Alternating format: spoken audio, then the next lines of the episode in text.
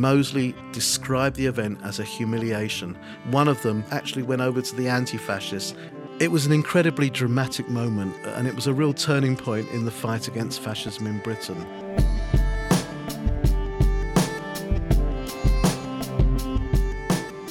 Hello, I'm Natasha Nkonde. And I'm George Woods, and welcome to Stories of Struggle. We're a new podcast, and we're about looking at inspiring moments from Britain's radical past the protests, the social movements, and the campaigns that changed the way we live now.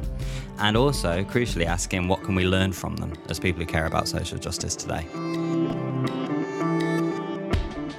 So, in this, our first ever episode, we're going to be learning about the Battle of Cable Street, which took place in the streets of East London almost 80 years ago. The Battle of Cable Street was a confrontation between the ordinary people of the East End versus Oswald Mosley, the leader of the British Union of Fascists, um, and a whole army of uh, street fighting uh, racist thugs behind him.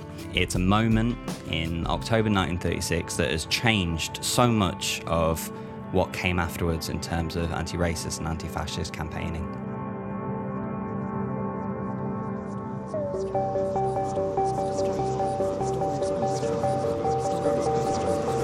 Stories of struggle.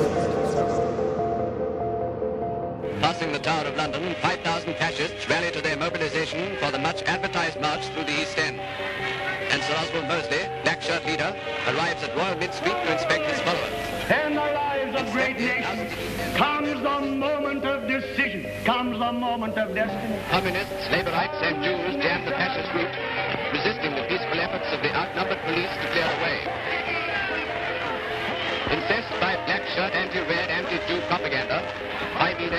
unsuccessfully petitioned the Home Office to forbid the march. Oh, there we go forward to action.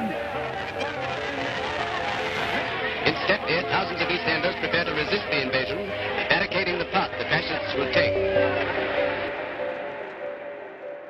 To learn more about this tumultuous and dark part of London's history, we spoke to David Rosenberg. He's an expert in London's radical history. He leads amazing walking tours around East London. He's written a book on the Battle of Cable Street, and his new book, Rebel Footprints, has just been published. We wanted to ask him why the events of that day in 1936 were so important to our lives now.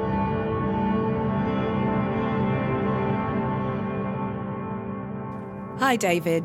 Welcome to Stories of Struggle. We're really excited to have you joining us. What is it about the Battle of Cable Street that so captures your interest?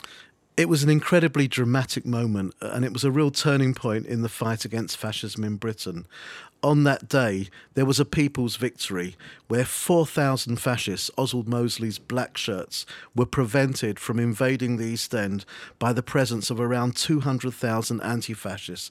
And this was at a time when fascism was on the march, not only here, but in several European countries. And it was a real setback for them.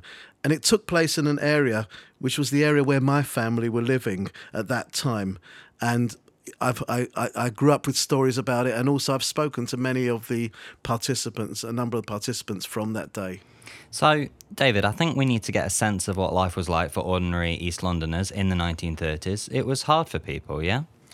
It was very hard. There was high unemployment, and those that were in work, their employment was very precarious. They were on very low wages. People were really poor. The housing conditions were terrible, and they were at the mercy of slum landlords. There was hardly any social housing. People were angry, frustrated. They felt powerless to change their conditions. And then, and there was nobody who was speaking for them, and yet they lived just a stone's throw from all the wealth in the city of London. It must have been easy in that situation for fascism to become popular? Well, the economic crash of the late 1920s, the early 30s, increased the poverty and misery of the people there in the East End. And that had both political and psychological effects. The political effects, they lost faith in the established politicians. The psychological effects, was a sense of hopelessness, a kind of loss of identity. And Mosley exploited that. He told them they could feel good about themselves again, they could feel they were part of a great movement. And he basically tried to win one section of impoverished East Enders against another. He blamed the problems affecting particularly the Irish community of the East End on the Jews. And he also made a really powerful appeal to young people. He was offering them, he said, the chance to play their part in the nation, not just in times of war, but in times of peace. Now, I've got here a copy of the Daily Mail. It's from 1934. It basically reads like an advert for the black shirts, and we'll make the image available on the Stories of Struggle uh, Twitter account uh, for our listeners to look at um, after this. But my question is this Was the whole media this biased at the time?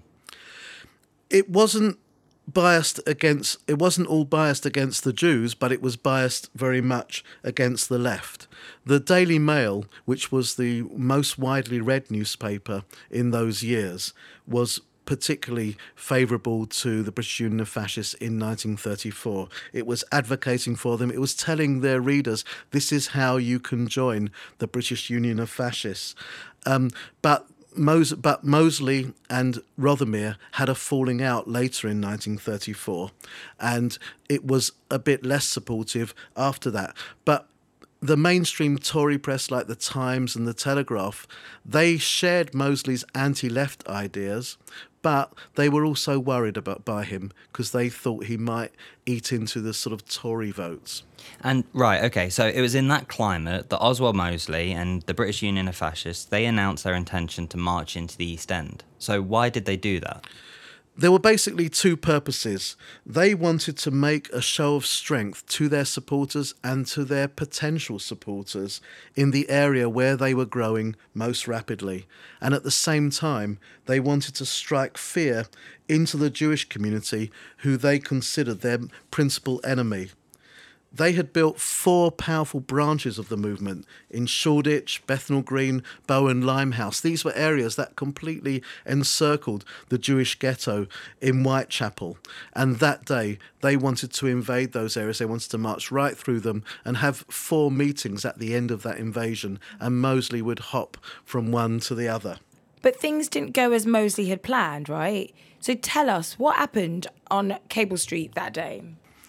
Okay, before saying exactly on the day, I have to say something from the week before because the anti fascist movement had started to get organised in a major way. The leading bodies in that were the Communist Party, the Independent Labour Party, Labour League of Youth, and a militant grassroots movement in the Jewish community called the Jewish People's Council. And they were mobilising people to stop Mosley. And they petitioned the Home Secretary. In two days, they got nearly 100,000 signatures on a petition, Jews and non Jews calling on the Home Secretary not to allow the march to take place. But the Home Secretary, on the basis of free movement and free speech, says the march is going to take place and, he's, and he sends 7,000 police to clear a path for Mosley. The anti fascists said, well, if the government won't ban the march, we will have to ban the march. Incensed by black shirt, anti-red, anti-Jew propaganda, Five East End boroughs unsuccessfully petitioned the Home Office to forbid the march. Now the crowd take matters into their own hands.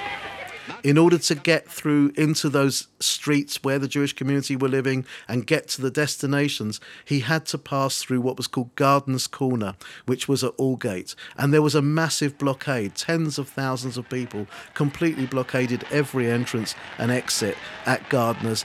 And the police said to Mosley, You will not get through at Gardiner's, you will have to go further south if you're going to enter the East End. But the anti fascists had worked out that in advance, that further south they could come in at Cable Street. And in Cable Street they had barricades. Thousands of East Enders prepare to resist the invasion, barricading the path the fascists will take.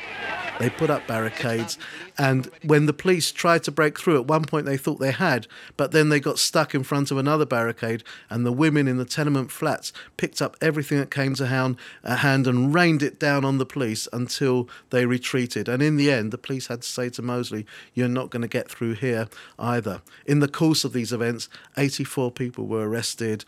79 of them were anti fascist. A lot of people needed hospital treatment. It was, you know, it was a, a major, major, major confrontation. Firm action by the Commissioner and his men undoubtedly averted bloodshed on a scale more terrible than London has ever witnessed. And tell us what changed after the 4th of October 1936. It's obviously had a big impact for the working class and Jewish communities. Why do you think that is? Well, I think one of the crucial things that changed was the effect it had on the fascist movement as well as the anti fascist movement. Because a week later in their newspaper, The Black Shirt, Mosley described the event as a humiliation. And that was a word he would never normally use about his party. He was always saying how great they were, what they were achieving.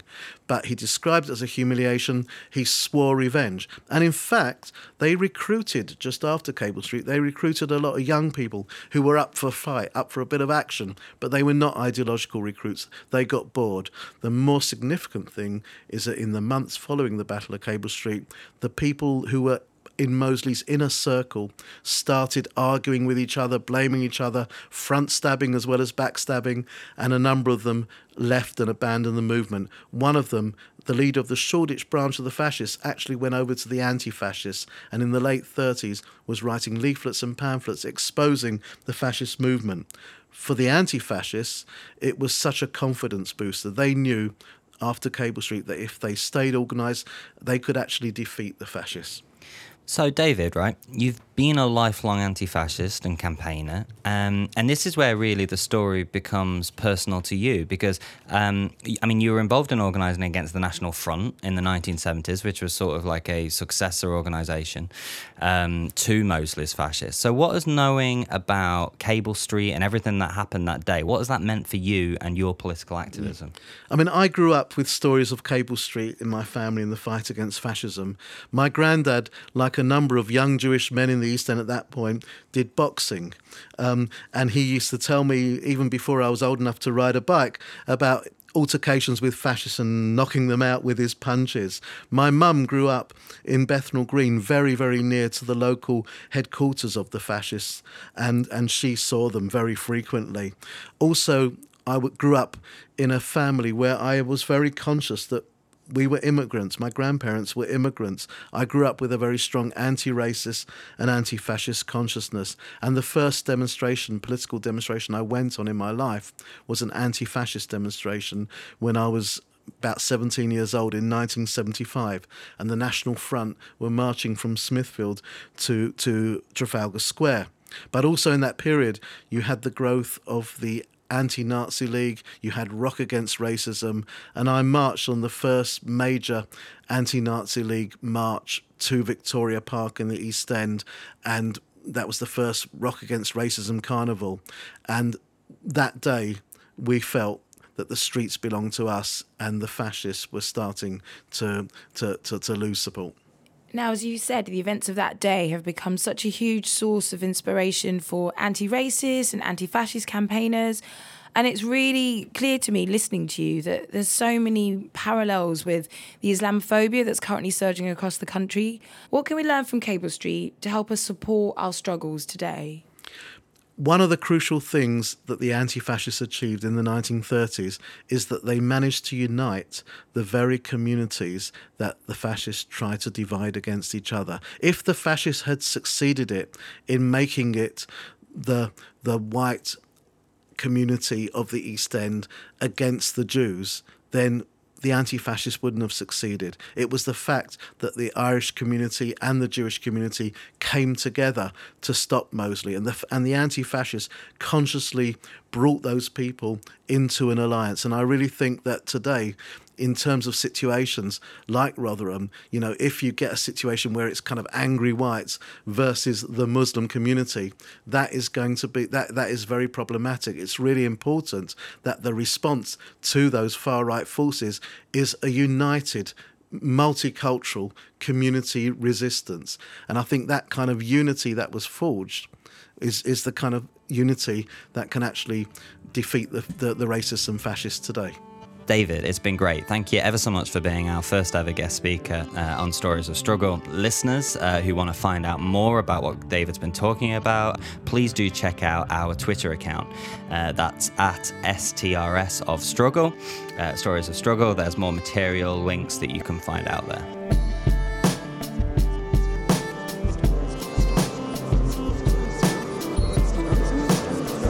Stories of Struggle.